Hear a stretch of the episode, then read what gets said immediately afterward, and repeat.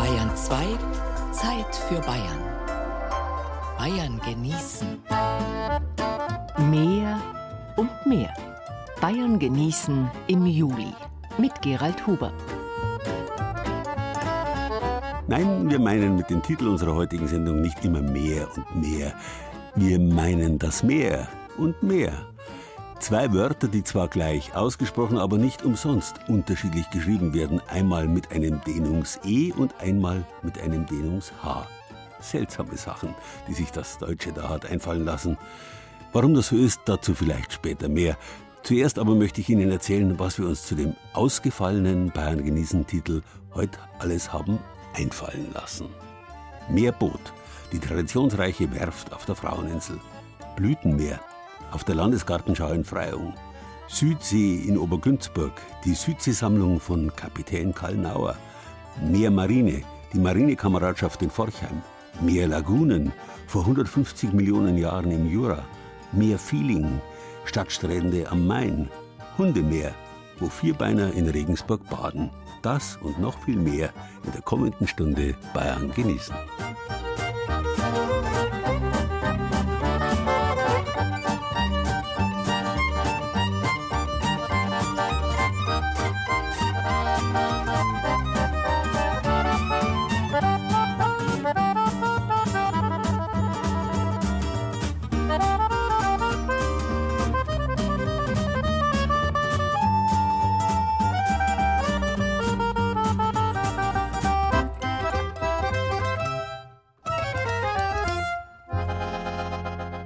Das wasserreiche Südbayern hat eine uralte Schifffahrts- und Schiffsbautradition seit der Antike.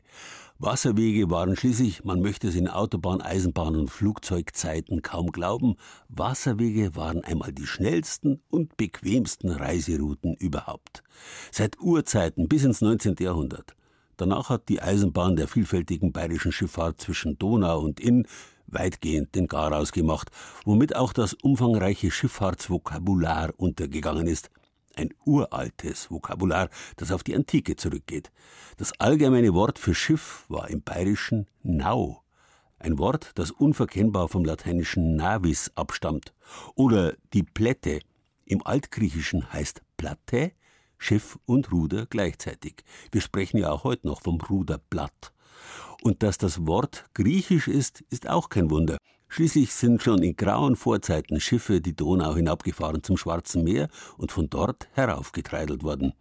Zusätzlich hat man auf Plätten auch immer schon Segel gesetzt. Ganz besonders natürlich dort, wo es wenig Strömung gegeben hat, auf Seen wie dem Bayerischen Meer, dem Chiemsee. Dort ist die Plätte immer noch der althergebrachte Fischerkahn und zugleich das traditionsreichste Segelboot. Ein echter Designklassiker, bis heute auf der Fraueninsel mitten im Chiemsee gebaut. Am Nordufer der Fraueninsel mit Blick auf den Weidsee, da liegt sie, die Bootswerft Heißdracher, seit mehr als 130 Jahren. Direkt vom Uferweg aus geht's hinein in die altehrwürdige Werkstatt. Staub hängt in der Luft, es wirkt fast ein bisschen dusig hier herin. Die Fenster sind mit Tüchern abgehängt, Meterstäbe, Kittel, Mehrfachstecker hängen an der Wand, Holz, Lack, Farben stehen in Regalen. Dazwischen in Jeans und weißem T-Shirt Peter Heißdracher. Mit dem Vater halt bin ich halt dann schon nach der Schule wieder herin gewesen. Maschinenbau oder Elektrotechnik, das hätte er sich auch vorstellen können. Dann ist er aber doch Bootsbauer geworden, wie sein Vater, Großvater und Urgroßvater auch. In vierter Generation also führt er die Werft weiter, ist berühmt für seine Kohlefaser-Elektroboote mit Lithiumbatterien, die er im Leichtbau von der Konstruktion bis zur letzten Schraube selbst herstellt. Peter Heißbracher und seine zwei Mitarbeiter bauen aber immer wieder auch Chiemseeplätten. Eine Herausforderung selbst für die erfahrenen Bootsbauer. Man sieht halt alles innen und außen, man muss halt sauber arbeiten, wenn man es schön sauber haben will. Und man muss ja einen Plan richten. Da geht es schon genau. Also die Toleranzen sind da nicht so groß.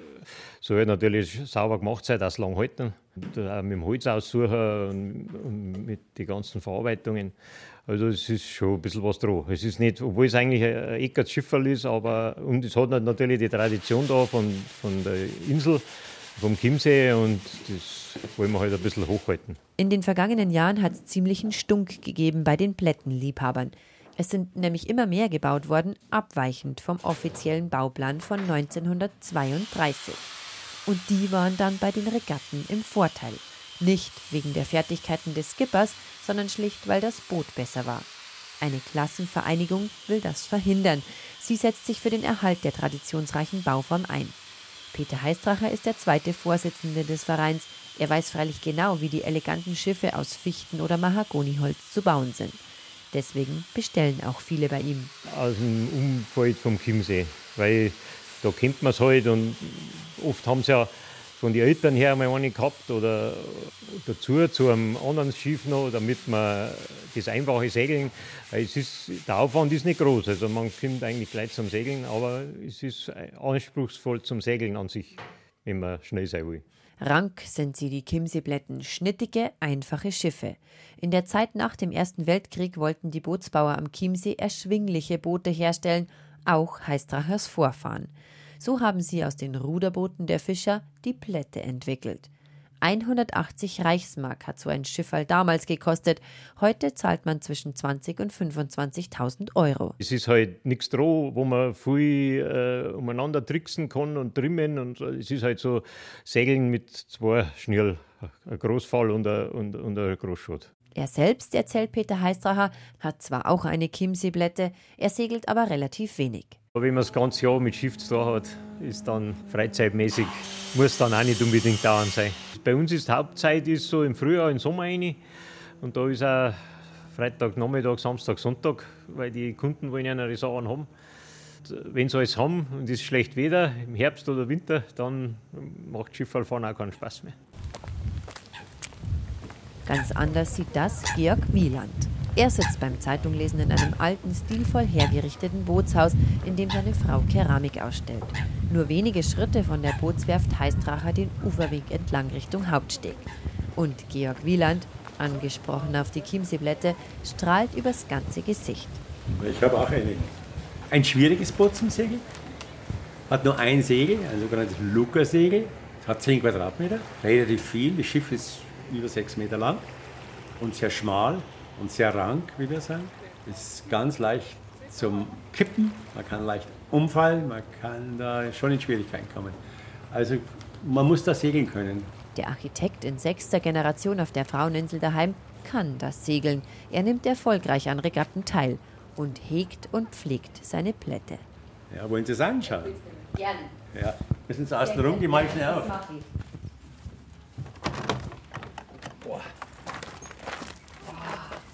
Da steht das Möbelstück. Ja gut, die hat aber da auch einen Luxusplatz, das muss man schon sagen.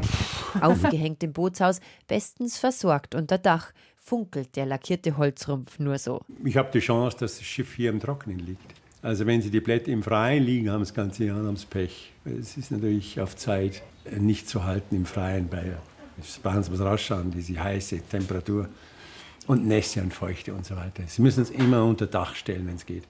Dann hält sie auch auf ewig. Freilich können Sie sich, vorausgesetzt Sie wollen das nötige Kleingeld ausgeben, so ein Boot auf der Fraueninsel kaufen. Man kann aber auch ein bisschen kleiner und volkstümlicher mit einer Plättenfahrt anfangen. Die gibt's vor allem auf der Salzach, wo die Plätte das traditionelle Salzschiff war, und auf dem Inn, dort in Passau sogar besonders prächtig auf dem Innschiff, aber auch zum Beispiel auf der Oberpfälzer Vils bei Amberg.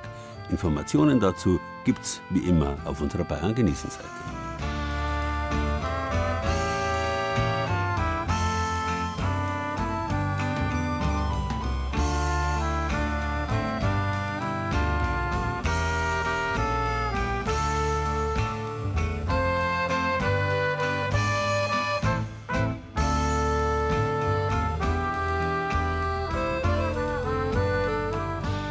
Das Meer ist das gleiche uralte Wort wie das lateinische mare, hängt auch zusammen mit unserem Wort Moor oder den Maren, den Vulkanseen in der Eifel und bedeutet nichts anderes als große Wasserfläche.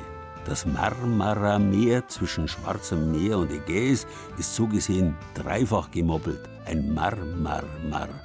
Und über den Umweg zu dem uralten Lallwort Ma könnte das Meer mit E dann eben doch mit Meer mit H zusammenhängen, weil die Jahrtausende alte, also steinzeitliche Wortwurzel Ma oder Me alles bezeichnet, was ja tatsächlich mega ist, also groß, großartig, hoch, alt oder lang, laut und so weiter und so fort.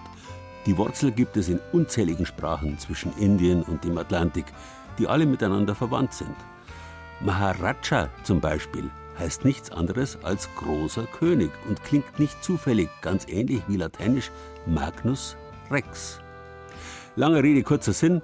So gesehen ist die große Wasserfläche Mare Meer halt vielleicht doch mit dem immer mehr verwandt, weil es halt doch mega viel Wasser ist. Weit und breit Wasser. Und spätestens jetzt sind wir bei unserem nächsten Thema, der Bayerischen Landesgartenschau in Freyung. Die steht heuer unter dem Motto Wald, Weite, wunderbar. Ein Blütenmeer inmitten des Baummeers des Bayerischen Walds. Was will man mehr? Ja, es gibt sie, die Schaugärten auf der Landesgartenschau in Freyung, die auf Gartenschauen nicht fehlen dürfen. Aber sie hat auch einen Bereich mit Waldgärten. Und dann ist da noch eine scheinbar wilde Wiese auf dem Hang gleich unterhalb der Schaugärten. Da sehen wir jetzt halt aktuell ein Meer an wogenden Margeriten. Es sind Mohnblumen dazwischen. Es sind dann auch gelbblühende Löwenzahn. Ist kein Unkraut, sondern man kann Löwenzahn auch essen. Es ist ein roter Klee drinnen. Es ist blauer Leinsamen drinnen. Eine Wiese samt Unkraut auf einer Gartenschau? Zumindest ungewöhnlich, aber eigentlich auch ganz gut passend zum Motto. Das lautet Wald, Weite, wunderbar. Und ich glaube, wenn man das erste Mal da ist, dann braucht man zu dem Motto eigentlich nichts mehr dazu sagen, weil dieses Motto eigentlich selbstredend ist. Und diese Weite, diesen weiten Blick, den man da hat, das ist schon, finde ich, was Einmaliges. Wer hinaufsteigt durch die Waldgärten bis zum höchsten Punkt der Gartenschau, kann sich auf einen Sitzsack in einer Wiese plumpsen lassen. Bärbel Benkenstein-Matschiner ist die Pressesprecherin der Landesgartenschau und sie genießt es, ganz oben über die Gräser hinweg auf das Waldmeer zu schauen. Der Wind, der geht da immer ein bisschen, die Grashalme wogen genauso wie die Wellen am Meer und der Blick geht in die Weite des bayerischen Waldes und Böhmerwaldes. Wir haben da diese grünen wellenartigen Berge im Blick. Wenn man in der Früh dann da ist, dann steigt der Nebel so ein bisschen drüber, dann ist alles ein bisschen so wie mit einem Weichzeichner. Also wenn die Wellen eine Gischt machen würden.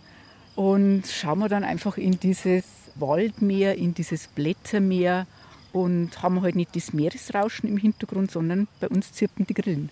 Die elfjährige Anna hält es nicht auf der Wiese, sondern sie hat sich bei einem Quiz an den Ständen von Nationalpark, Bund Naturschutz und Forstverwaltung eine Holzkugel erspielt. Mit der läuft sie zur Kugelbahn, die sich am Rand eines Waldwegs bergab schlängelt. Das sind zwei Baumstämme und der ist in der Mitte aufgeschnitten worden und dann ist was eingefräst worden, dass die Kugel ja nicht tut und die eingefräste, die Spur, die ist grä angemalt, dass man weiß, wie die Kugel umeinander läuft auch und das heißt grünes Band. Das grüne Band auf der Kugelbahn steht für den European Green Belt, das grüne Band Europa.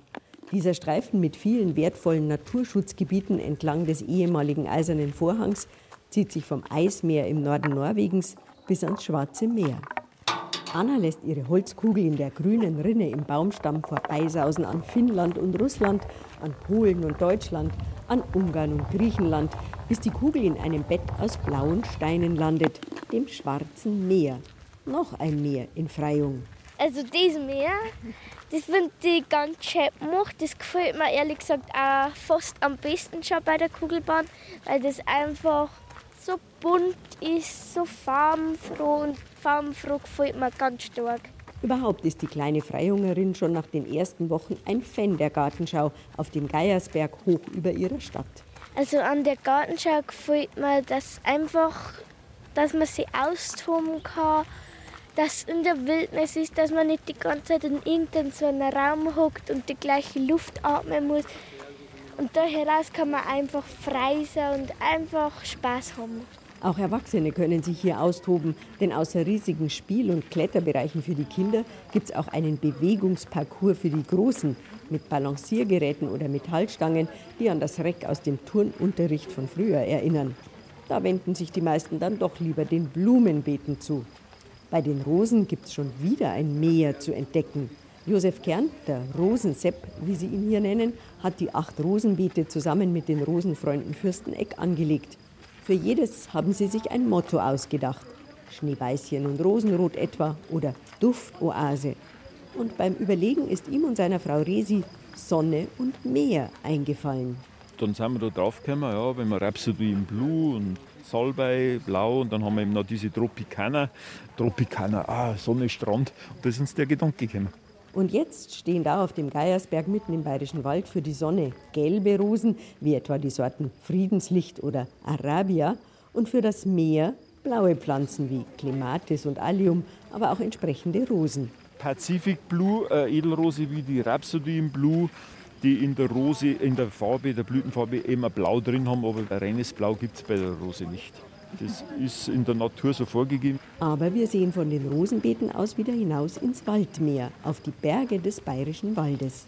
Wobei am Meer hast du eigentlich so einen linearen Horizont und wir haben eigentlich einen wogenden Horizont. Bei einem Meer ist, wenn es richtig stürmt, dann habe ich natürlich Bewegung am Meer und wir haben halt diese Wogen immer. Unsere Wellen schauen in der Früh anders aus, wenn also ein bisschen der Dunst ist. Vor allen Dingen dann gegen den Osten, wenn dann die Sonne aufgeht, dann ist es einfach eine ganz magische Stimmung. Oder am Abend, wenn dann das Abendrot ist.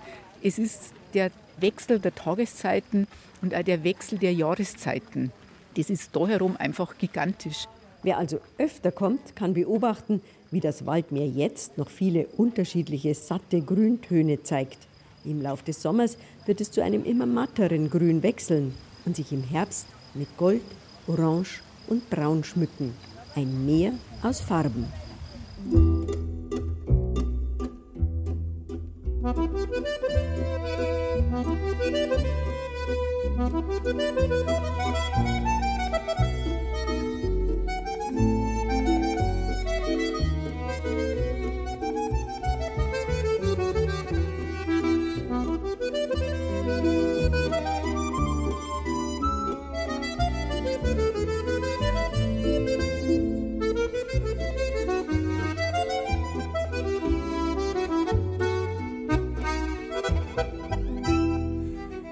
Dass beim Allgäu niemand ans Meer denkt, sondern an das absolute Gegenteil, die Berge, das liegt auf der Hand. Allein schon deshalb, weil das Allgäu natürlich nichts anderes ist als das Alpgäu, das Land der Almen bzw. Alpen, die ihrerseits wieder ein und dasselbe sind mit dem Namen des großen europäischen Hochgebirges, den Alpen eben, in denen die gleiche Wortwurzel steckt wie in Lateinisch altus hoch, erhaben.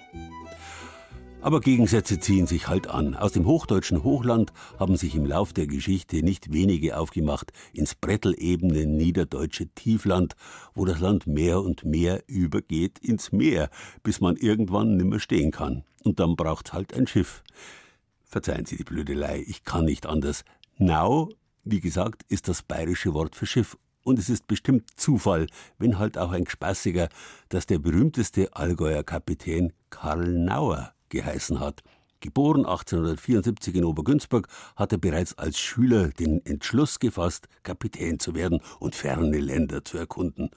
Und er ist tatsächlich Kapitän geworden, vor allem in der Südsee rund um die deutsche Kolonie Neuguinea.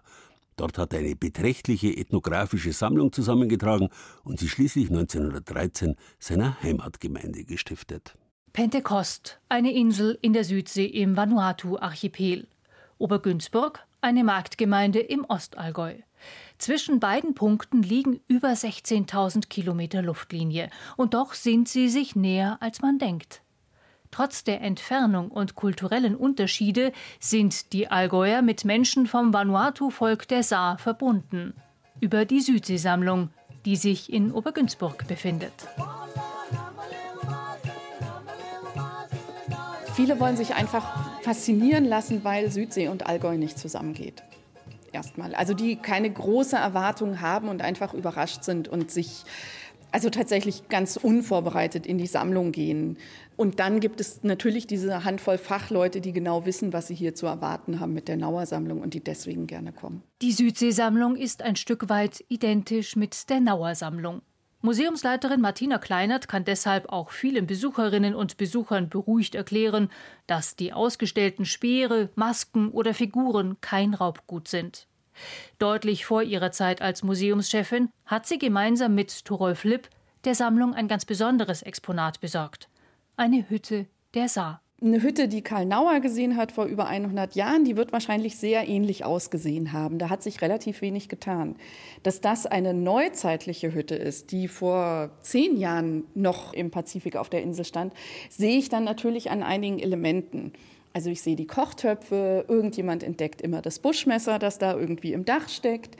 Und dann kann man einfach erklären die Gleichzeitigkeit des Ungleichzeitigen. Also die Saar leben bewusst traditionell in diesen Dörfern, aber sie lehnen nicht die moderne Welt ab oder gewisse Errungenschaften aus der modernen Welt. Karnauer war ein Seemann, ein Kapitän, der in der Kolonialzeit im frühen 20. Jahrhundert den Traum eines Allgäuer Bauernburschen verwirklichte und nicht aufs Feld ging, sondern zur See fuhr. Von seinen Reisen in die Südsee hatte er einen reichen Schatz an Souvenirs und Andenken mitgebracht, die er unter anderem seinem Heimatort schenkte. Daraus ist 2009 die Südseesammlung entstanden. Das aus Vanuatu stammende Haus zeigt eines ganz deutlich, sagt Thorolf Lipp. Dass man sozusagen auf die Lebenswelten im Pazifik heute, wie sie heute sind, stärker aufmerksam macht und dass man deutlich macht, dass das eben auch ein Stand der Dinge von vor 100, 120 Jahren ist, dass es aber eben auch nach wie vor diese einige wenige Gruppen gibt, die nach wie vor so leben. Allerdings nicht, weil sie es nicht anders könnten, sondern weil sie es nicht anders wollen. Vor rund 25 Jahren kam er als junger Ethnologe zum ersten Mal nach Vanuatu auf Pentecost. Dort im Süden lebt das Volk der Saar. Vor allem das europäische, kolonial geprägte Bild der Südseevölker will Martina Kleinert zurechtrücken. Zum einen gebe es nicht die eine Kultur in Melanesien, dazu sei die pazifische Inselwelt viel zu heterogen. Zum anderen versuche sie allen Besuchern über das Haus aus Vanuatu zu vermitteln, dass es nicht dieses ist, ach, die leben ja alle noch wie in der Steinzeit. Dieses Klischee, dass das totaler Quatsch ist. Wir waren in dem Dorf damals und dann kamen die Männer zu uns und haben mit uns über die amerikanische Präsidentschaftswahl diskutiert oder über die Fußballweltmeisterschaft, die war bei einer anderen Gelegenheit. Und nur weil sie in unseren Augen halbnackt durch die Gegend laufen, um es jetzt an der Kleidung festzumachen, heißt es nicht, dass sie nicht genauso im Nachbardorf oder selber Radio hören und irgendwie auch eine Vorstellung und ein Interesse dafür haben, was in der Welt los ist. Doch diese Welt ist in Gefahr. Vanuatu ist bedroht durch den Klimawandel. Zwar sind die Inseln nicht, wie beispielsweise die Malediven, gefährdet, überschwemmt zu werden. Vanuatu besteht aus Vulkaninseln, aber immer mehr Zyklone zerstören die Dörfer und die wenige Infrastruktur. Obergünzburg steht dem Inselstaat auf seine Weise bei. Durch die persönlichen Beziehungen die einfach durch das Projekt entstanden sind, gibt es, glaube ich, einige Menschen am Ort, die sich sehr verbunden fühlen und diese Nachrichten auch aufnehmen. Und ganz konkret bei einem der letzten Zyklone wurde gesammelt, es wurden quasi Hilfspakete rübergeschickt. Martina Kleinert und Thorolf Lipp waren beruflich und familiär bedingt schon länger nicht mehr in Melanesien. Aber der Gedanke, doch eines Tages wieder die alten Verbindungen zu erneuern, arbeitet in beiden. Es ist ein Teil meines Lebens. Man war in einem, in einem bestimmten Alter da. Es ist eine unglaubliche Fremdheitserfahrung gewesen und man lernt sich selber in einem komplett anderen Kontext kennen. Daran erinnere ich mich. Ja, es war ein Sehnsuchtsort aus einer ganzen Reihe von Gründen. Es wird sicher den Zeitpunkt geben, äh, wieder hinzufahren, weil wir sehr intensive und ja, lebensprägende Erfahrungen eigentlich dort gemacht haben mit den Menschen, mit der Natur, mit dem sich selber ja auch neu finden und entdecken da in so einem abgelegenen Dorf, ein bisschen am Ende der Welt. Und sollte das vielleicht auch pflegen, ne, weil es ja doch zur eigenen Identität auch sehr stark dazugehört. Bis es soweit ist, werden die aktuellen Bestände der Südseesammlung digitalisiert und über das Internet-Kulturportal des Freistaats namens Bavaricon bereitgestellt.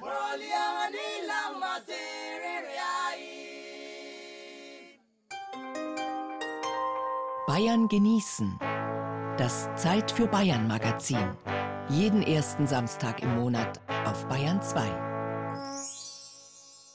Bayern waren schon immer gute und geschätzte Schiffer und Seeleute. Nicht bloß daheim auf ihren Flüssen und Seen, sondern gerade auch draußen auf dem weiten Meer. Es ist nur eine böswillige, durch nichts belegte Behauptung, auch wenn sie nach wie vor gern kolportiert wird, dass Bayern vor allem deshalb als Seeleute beliebt waren, weil sie nicht schwimmen konnten.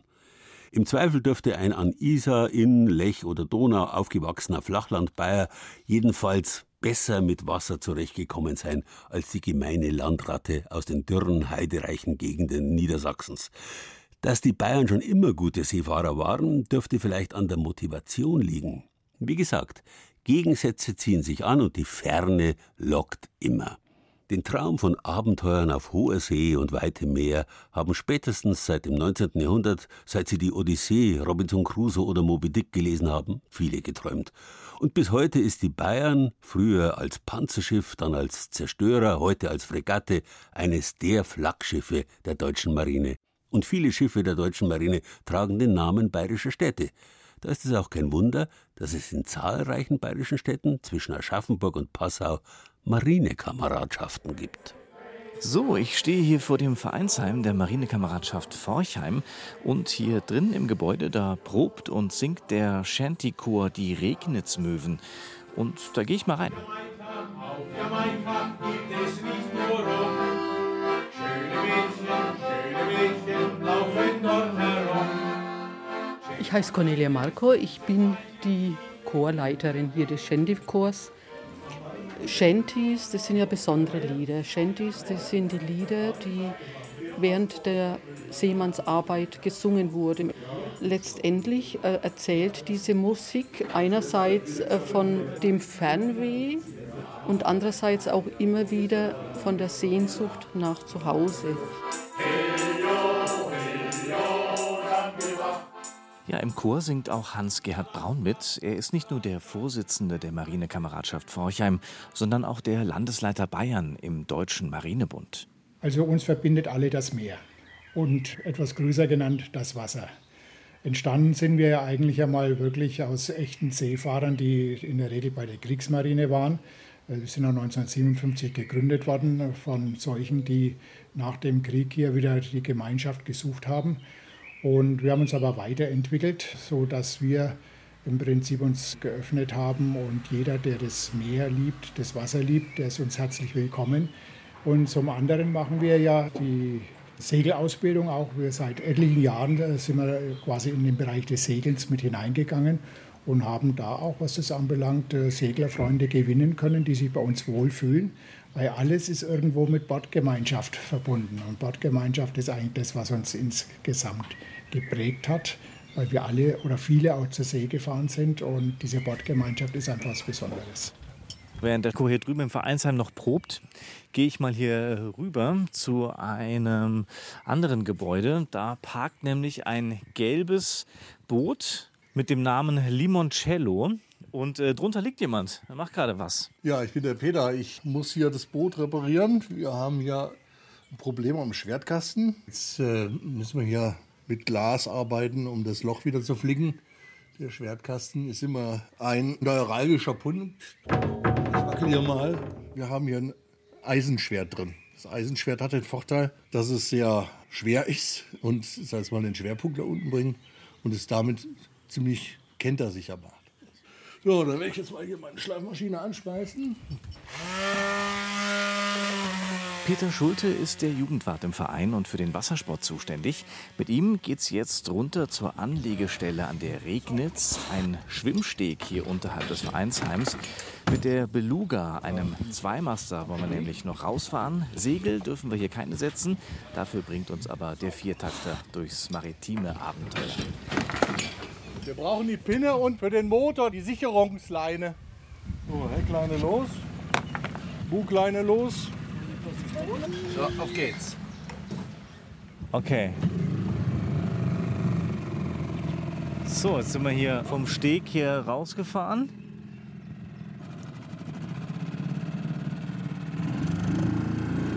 Kommt schon ein bisschen Gefühl auf jetzt? Spüren Sie es nicht? Ich spüre es auf jeden Fall. Was ist Ihnen denn noch wichtig, wenn Sie auch Leute hier über den Fluss fahren? Was würden Sie denen gerne mitgeben als Erfahrung? Ich spreche immer von unserer Hafenrundfahrt. Wir kommen ja da jetzt beim Sportboothafen noch vorbei und dann oben zum Wehr. Und manchmal sieht man auch Tiere und wir haben ja hier alles Mögliche, auch Biber oder ganzen Wasservögel. Und Sie sehen es ja, das ist ja Amazonas ähnlich hier. Wer hat schon die Perspektive, mal hier die ganze Natur vom Wasser aus zu sehen? Ja? Ich liebe das Meer. Wer einmal die Seeluft geschnuppert hat, gerade auf einem Schiff, der kommt nicht mehr davon los. Das ist ein Virus, als man den lässt einen sein Leben nicht mehr los an der Stelle. Und wenn ich jetzt irgendwann Altersteilzeit habe und bin in einer passiven Phase, dann geht's aufs Schiff. Das ist schon geplant. Schiff Ahoi! Schiff Ahoi!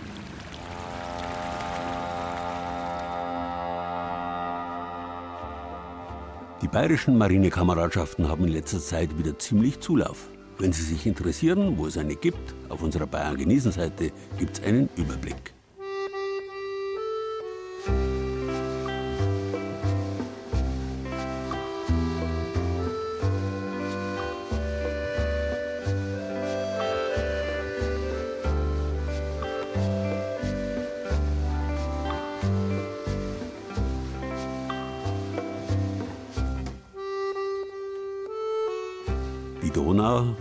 Die Verbindung zum Schwarzen Meer und zum Mittelmeer war für Bayern seit jeher von allergrößter Bedeutung.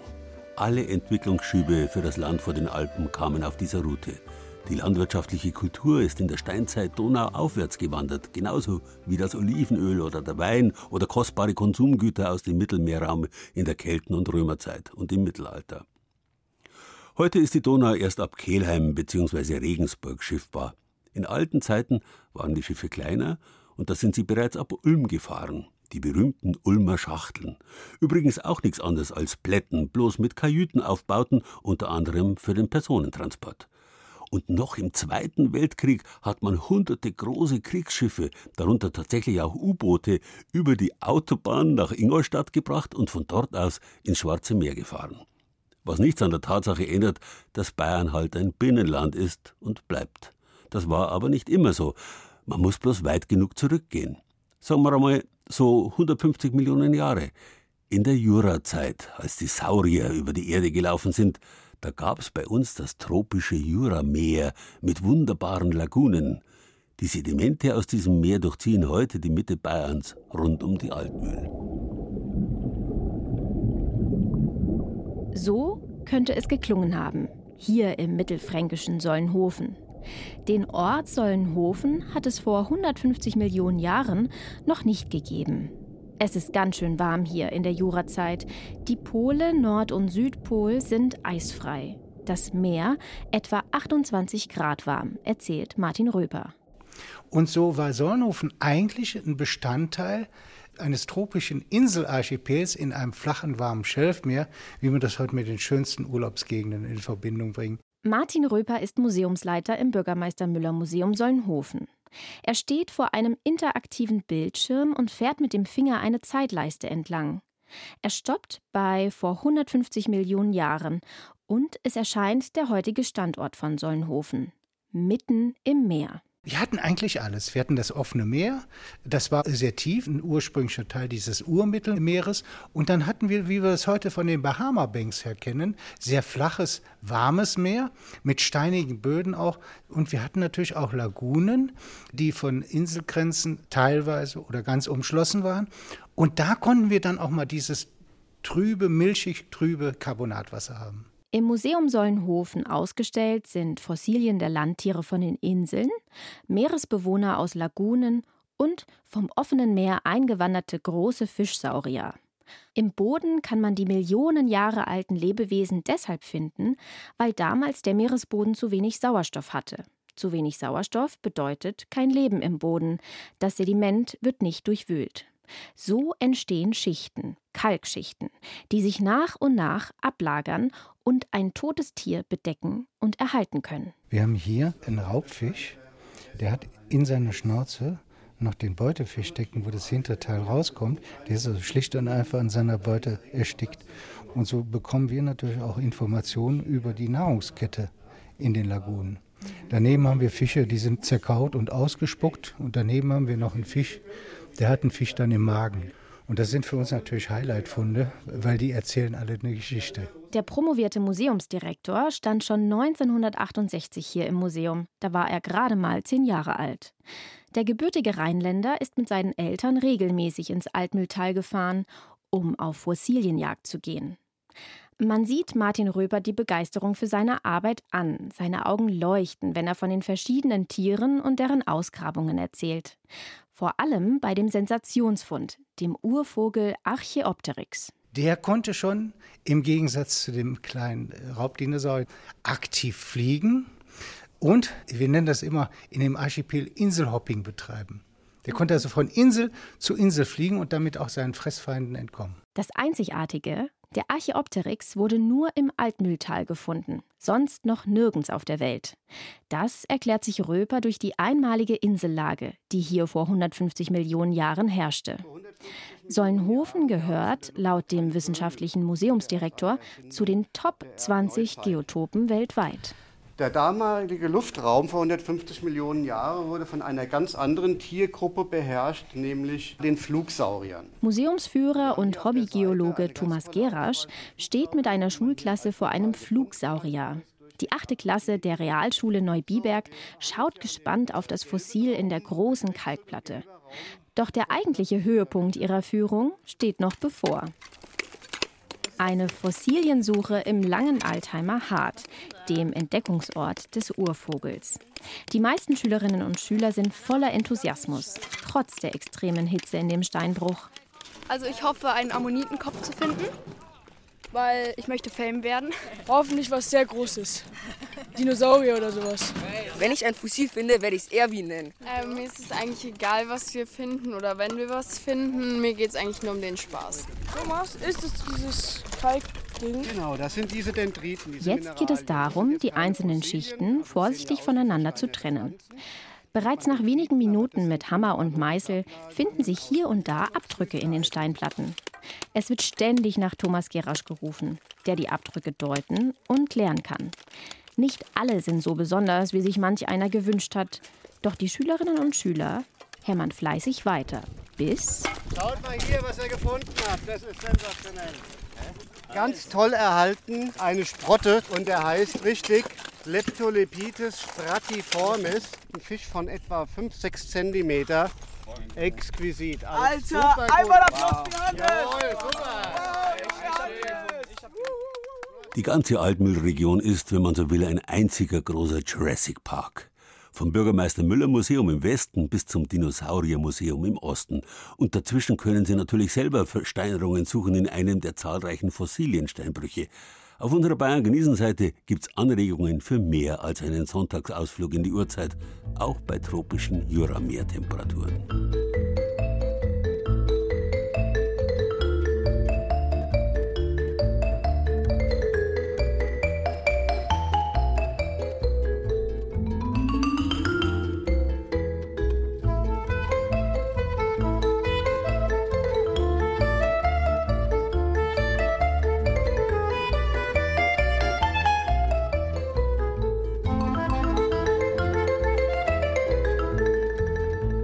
Heute verbindet ja der berühmte Main-Donau-Kanal mitten durch Bayern, Nordsee und Schwarzes Meer miteinander. Denn mitten durch das Juraland verläuft die europäische Hauptwasserscheide. Das ist auch früheren Generationen schon aufgefallen, dass man daraus Nutzen ziehen kann. König Ludwig I. hat im 19. Jahrhundert den Ludwig-Donau-Main-Kanal bauen lassen. Und ja, tatsächlich, schon zur Zeit Karls des Großen, um 793 nach Christus, hat es einen Vorläufer gegeben die Fossa Carolina, den Karlsgraben. Jüngsten archäologischen Ausgrabungen zufolge hat der tatsächlich funktioniert. Wie gesagt, dass flussabwärts immer ein Meer liegt, das hat man in Bayern schon alleweil gewusst, weswegen die Bayern schon immer mehr Fans waren. In jüngsten Zeiten mehr denn je. Da holen sie sich das Meergefühl einfach heim. So, ja, genau so stellt man sich den Aufenthalt an einem echten Strand vor. Brandung mit Wellenrauschen, Kindergeschrei, vielleicht ab und zu noch das Rufen des mobilen Eisverkäufers. Und so eher nicht. Genauso klingt ja aber der Stadtstrand in der altehrwürdigen Kurstadt Bad Kissingen. Dort, wo früher Otto I. von Griechenland, Kaiserin Sissi oder der Reichskanzler Bismarck promenierten, direkt gegenüber des Regentenbaus an der Fränkischen Saale, hat vor neun Jahren zum ersten Mal der Stadtstrand eröffnet. Chillen, entspannen, relaxen heißt es jetzt also auf gut Fränkisch. Aber man will ja eben kein fränkischer Biergarten sein, sondern exotische Stadtoase, sagt Betreiber Florian Griebel. Wir haben uns zur Aufgabe gemacht, den Sommer nach Bad Kissingen zu holen. Wir gestalten hier gemeinsam mit unserem Team eine einmalige Sommerdestination mitten in der Innenstadt den Besuchern sind vor allem bequeme Sitzmöglichkeiten wichtig. In Bad Kissingen sind das Strandliegen, die ordentlich in Reih und Glied wie am Adria-Strand von Bibione aufgebaut sind. Eher nordisch konnotierte Strandkörbe stehen hin und wieder dazwischen. Die Besucher haben tatsächlich fast alle die Schuhe ausgezogen, graben die nackten Füße in den Sand und saugen an Strohhalmen, die in mit Obst dekorierten knallbunten Cocktails stecken das Flair, einfach ein bisschen draußen sitzen in der Sonne, leckere Getränke. Es ist ein bisschen wie Urlaub, richtig entspannend. Eine zünftige Maß Bier würde hier niemand kaufen. Und so musste Strandbetreiber Griebel über die Jahre immer wieder lernen, sein Sortiment anzupassen. Man muss sich auch eingestehen, wenn was nicht funktioniert hat. Stichwort Bratwurst haben wir die ersten drei Jahre auch ausprobiert. Der Klassiker, wo wirklich äh, überall läuft, der läuft hier im Stadtstrand nicht nachvollziehbar, denn die meisten wollen im Urlaub ja auch auf dem Teller dem Fremden nachspüren, statt heimische Küche zu konsumieren. Die Saale ist hinter dem hüfthohen Zaun zwar nur noch zu erahnen, aber das stört hier niemanden. Viel wichtiger, alles ist abgezäunt und die Gefahren werden auch für die kleinen Besucher minimiert. Wenn ich mit meinem Enkel herkomme, dann nimmst du noch dein Buddelzeug mit und dann sind die auch stundenlang beschäftigt und Eltern können auch mal gut sitzen. Stadtstrände, die sich auch Beach Club oder City Beach nennen, sind einer der gastronomischen Trends der letzten Jahre. Erster Vertreter war der Paris Plage, der ab 2002 in der französischen Hauptstadt entstand und sich schnell auch im Nachbarland ausbreitete. 30 Kilometer südlich von Bad Kissingen schaut Leonid Rosa konzentriert in sein Handy. Der Betreiber des Schweinfurter Stadtstrands checkt die Wetter-App und die Regenvorhersage. Ja, ist unser Daily Business. Also, also glücklicherweise waren ja die letzten Wochen sehr gutes Wetter. Aber wenn ich an den Saisonstart zurückdenke, der April hat ja wettertechnisch nicht so stattgefunden und da ist es natürlich klar, da guckt man jeden Tag und wir müssen ja unseren Dienstplan machen. Das Publikum ist gemischt und deutlich jünger als in Bad Kissingen. Surfbretter, Palmen und Strohsonnenschirme sollen mediterranen Charme verbreiten. Schwimmen ist hier übrigens nicht erlaubt. Stattdessen ziehen süße Shisha-Schwaden über das Gelände. Auch auf dem Tisch von Luca und Philipp dampft eine Wasserpfeife mit süßem Wassermelonentabak. Wir kommen regelmäßig, also wirklich wegen der Atmosphäre. Das ist der schönste Fleck in Schweinfurt. Jana und Detlef am Tisch nebenan kommen aus Sachsen-Anhalt und machen bei ihrer Tour den Mainradweg entlang Halt in Schweinfurt. Im Gegensatz zum echten Strand, an dem Plastikmüll oder Algen rumliegen, ist hier alles so schön aufgeräumt, finden sie. Da genießen wir jetzt noch mal den Abend, lassen noch mal alles Revue passieren und freue mich, wenn das alles immer so ordentlich und sauber ist und wenn man das so korrekt genießen kann, sage ich mal. Stadtstrand korrekt genießen. Das wäre doch mal ein echt deutscher Werbeclaim. Kulinarisch haben die Stadtstrände nicht so viel zu bieten. Geht auch nicht anders oder wäre schlicht zu aufwendig, sagt Hannas Chef Leonid Rosa. Von meinem Wunsch her hätte ich hier gerne einen frischen Salat mit frisch gegrillten Garnelen oder gegrillter Hähnchenbrust. Ich bin auch kein Fan von der Tiefkühlkost, die wir anbieten, aber es geht einfach nicht anders. Wir leben ja zwischen Himmel und Hölle. Also wir haben super Wetter und dann kommt der Regen und dann ist halt niemand da und keiner, der das nachfragt. Und da sind frische Produkte einfach nicht leistbar. Sogar zum Forschungsgegenstand haben es die Stadtstrände kürzlich gebracht. Der Heidelberger Geograf Klaus Sachs nennt sie eine künstliche Landschaft in einem urbanen Raum. Der Versuch, einen tropischen Strand mit seinen Stereotypen des Exotischen in den lokalen Kontext einer mitteleuropäischen Stadt zu setzen, beschreibt Sachs als die Gleichzeitigkeit des Ungleichzeitigen. Schön geschrieben, man kann es aber auch weniger kompliziert ausdrücken und doch Zweifel bekommen, ob der exotische Strand wirklich nach Franken passt. Denn eigentlich gibt's ja den Biergarten oder Bierkeller als typisch fränkisch-bayerische Draußengastro. Kann man sich drüber aufregen, man kann aber auch die Zehen im Sand vergraben, sich zurücklehnen und noch einen tiefen Zug aus dem schönen, süßen Cocktail nehmen. Du Ich lebe immer am Strand unter dem Blütenfall des Meeres.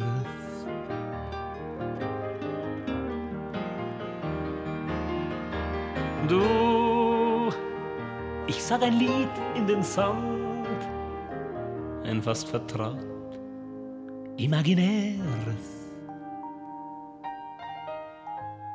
Auch wenn das schöne Wetter bei Ihnen vielleicht gerade Pause macht, Sommer, Sonne, sengende Hitze sind jedenfalls nicht weit.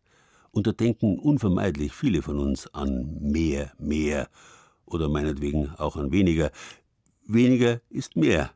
Der Spruch in Bayern gilt in diesem Zusammenhang ganz besonders, denn während es in Bayern nun einmal null große Meere gibt, gibt es viel mehr kleine Gewässer vom großen See bis hin zum Mini-Weiher, die Abfrischung versprechen. Und die Abfrischung gehört beim Weiher sogar zum Programm, denn Weiher kommt von lateinisch vivarium und das heißt Fischteich, Gehege, eigentlich Lebensraum. Wir Lebewesen brauchen halt das Wasser unbedingt, nicht bloß zum Trinken. Und das gilt an heißen Tagen für Mensch und Tier gleichermaßen. Am Guckenberger Weiher, dem Gucki, wie die Regensburger sagen, gibt's dafür einen ausgewiesenen Hundestrand. Ein Weiher mit erstaunlich klarem Wasser im Osten von Regensburg. Ringsum grünes Buschwerk, kleine Buchten, in denen man den Strand für Haustiere, es kommen aber nur Hunde, bequem betreten oder besser beschwimmen kann. Es handelt sich also praktisch um ein kleines Meer für Hunde, ein ideales, denn Wellen mögen Hunde bekanntlich nicht und Wellen gibt es am Hundegucki nicht. Gucki heißt der Weiher deswegen, weil direkt daneben der Guckenberger Weiher für Menschen liegt. Aber Insider kommen auch ohne Hund lieber zum Hundegucki. Warum? Dazu später mehr. Komm her, Sabo. Komm mal. Ja, fein. Du bist ein guter, ne? Der Boxer Savi tollt mit seinem Herrchen am Ufer des Weihers auf den gepflegten Rasenflächen umher. Im Hintergrund steht ein Grill, da wird schon kräftig in der Kohle gestochert. Was gibt's heute Gutes am Hundegucki? Immerhin ist die halbe Familie schon um eine hübsch mit Tischdecke geschmückte Tafel versammelt. Cevapcici gibt's heute. Hühnerfleisch, Sliowitz, paar Bierchen, alles was gehört dazu. Und was sagen Sie zu dem Hundestrand hier? Es ist wunderschön, wirklich. Es ist der einzige Platz, wo wir mit den Hunden. Wie war jetzt am See? Wie heißt diese? Die wollte ich jetzt nicht reinlassen, weil ich einen Hunde habe. Als nächstes wird die erste Bierflasche aufgemacht und auch schon mal ein Slivovitz eingeschenkt. Ich soll auch mittrinken. Na, wenn's denn sein muss. Ah, super. Aber nicht nur unproblematische Hunde wie Savo kommen zum Hundegucki, sondern auch schwierigere. Es ist ja schön, dass die Hunde was haben, nur wir haben einen, der nicht so mit den anderen Rüden glücklich ist. Ne? Aber mit der Emma schon, ne? Also Sie haben sich gedacht, Sie trauen sich jetzt einfach mal. Ja, ja, auf jeden Fall. Und was machen Sie jetzt heute noch mit der Familie hier? Wir grillen ein bisschen, chillen, mehr nicht. Ein anderer Mann schwärmt mit seinem kleinen Pudel davon, dass der Hundegucki der einzige See weit und breit ist, in dem Hunde willkommen sind. Es gibt halt in der Umgebung fast nirgends, ja, außer in Ringsburg. Man muss ziemlich weit fahren, ja, und Hunde vertragen sich, ja. Das Wasser ist sauber, ja. Das ist das Schönste, ja. Apropos Sauberkeit des Wassers, da kommt ein Hundefrauchen direkt noch wassertriefend vom Bad. Kann man in diesen Hundeweiher wirklich bedenkenlos reingehen? Verunreinigt sind die Seen, wo alle drin sind und wo dann am Ende des Sommers zwei Zentimeter Sonnenmilch drauf schwimmt. Das ist verunreinigt. Aber nicht, weil der Hund reingeht und spült sie vielleicht einen Staub runter. Die pieseln und kackeln nicht im Wasser. Das machen die nicht, gell? Nee. Also ich gehe lieber in einen See, wo Hunde drin sind, als wir da, wo Menschen drin sind. Weil da weiß ich, weil Menschen pinkeln nämlich auch rein und verrichten andere Geschäfte im Wasser. So ist es ja nicht. Nee, es ist so. Ups. Derweil übt Luna mit ihrem Herrchen einen kleinen Plastikleuchtturm aus dem Wasser zu apportieren. Luna, Vorsicht, Vorsicht. Zoom. Hopp. Halt zu, hopp. Die Frauchen von Molly und Samira dagegen liegen gemütlich auf einer weichen Decke, behütet von einem Sonnenschirm. Zum Hundegucki kommen sie regelmäßig und gern. Ja, einfach weil man hier leichter mit den Leuten redet, alle haben entspannter und gut drauf. Die Hunde können spielen und sie austoben. Und was ist eigentlich mit kleinen Kindern und Hunden? Gibt's da keine Probleme? Nein, meint die Mama der vierjährigen Emma. Die Kinder können damit umgehen, die mit Hunden aufwachsen und die ist immer bei uns, die weiß, wie sie umgehen muss. Die ist immer da vorsichtig und ich denke nicht, dass da irgendwie aggressive Hunde herkommen. Und warum kommt Emma so gern? Weil der Hund ist. Am Ende wäre ich noch fast über einen, was ist das nochmal? Okay, ein Rottweiler gestolpert. Tut der auch nix? Der Name Boy zumindest klingt harmlos. Den haben wir im Griff. Der ist gerade in der Pubertät, aber es ist schön zu sozialisieren hier und alles super. Tatsächlich? Was sagen denn eigentlich die Hundels selbst? Sommer ist Kummer, rund um den Dummer, rund um den Dummer ist Kummer der Sommer. Wirst wieder Kummer, hast nicht weit ummer, schwer so ein Hunger, kommst auf Nacht dummer. Angefangen haben wir heute am Chiemsee, dem Bayerischen Meer, und dorthin, direkt unter die Kampenwand, kehren wir zurück zu unserem Schlussbild. Ein hochinteressanter Ortsname, die Kampenwand, weil er uns direkt verbindet mit den Ureinwohnern unseres Landes, unseren direkten Vorfahren, den Kelten. So alt ist der Name schon. Kampenwand klingt nicht umsonst nach Kamm. Kammnamen sind ja gar nicht selten für kammartig gezackte Wände im Hochgebirg. Denken Sie nur an den Hahnenkamm. Die Kampenwand ist deswegen so interessant, weil sich darin noch der Lippenverschlusslaut des Ursprungsworts erhalten hat. Kamba war das keltische Wort für Kamm. Und die Römer haben das als Fremdwort übernommen, Kamba. Wir haben daraus den Kamm gemacht. In der Kampenwand aber hat sich das P bzw. B erhalten, genauso wie im bayerischen Kampe für Kamm. Nicht zu verwechseln mit dem jungen Kampe übrigens, der ist ursprünglich ein Kempe bzw. Kämpfer, der sich auf dem Campus der Wiese prügelt. Und so ein Kampe hat mit dem Kammkampe bloß insofern zu tun, als dass er sich damit nach getaner Rangelei auf der Liegewiese das Haar richtet, den Kampe anschließend hinten in die Badehose steckt, bevor er sich erhebt von der Liegewiese und vor dem Hintergrund der Wogen des bayerischen Meers wiegenden Schritts in Richtung Weißbier wandert. Die Bilder gleichen sich von Ipanema bis Übersee am Chiemsee, mehr oder weniger. Einen schönen Sonntag wünsche ich Ihnen. Mehr und mehr. Das war Bayern genießen im Juli mit Gerald Huber und sieben Beiträgen aus den sieben bayerischen Regierungsbezirken. Julia Binder aus unserem Studio Rosenheim hat sich auf der traditionsreichen Plettenwerft auf der Fraueninsel im Chiemsee umgeschaut. Eingetaucht ins Blütenmeer ist Birgit Fürst aus unserem Studio Regensburg auf der Landesgartenschau in Freyung. Doris Bimmer aus dem Studio Kempten war in der außergewöhnlichen Südseesammlung des Obergünzburger Kapitäns Karl Nauer. Tobias Föhrenbach aus dem Studio Nürnberg hat die Marinekameradschaft in Forchheim besucht. Tanja Palamkote, ebenfalls aus dem Studio Nürnberg, hat sich aufgemacht ins Jurameer im Altmühltal. Achim Winkelmann hat die Stadtstrände an Saale und Main genossen und Angelika Schüdel war zur Abfrischung am Hundegucki in Regensburg. Ton und Technik Lukas Stubenrauch, Redaktion Gerald Huber und Thibaut Schrenser.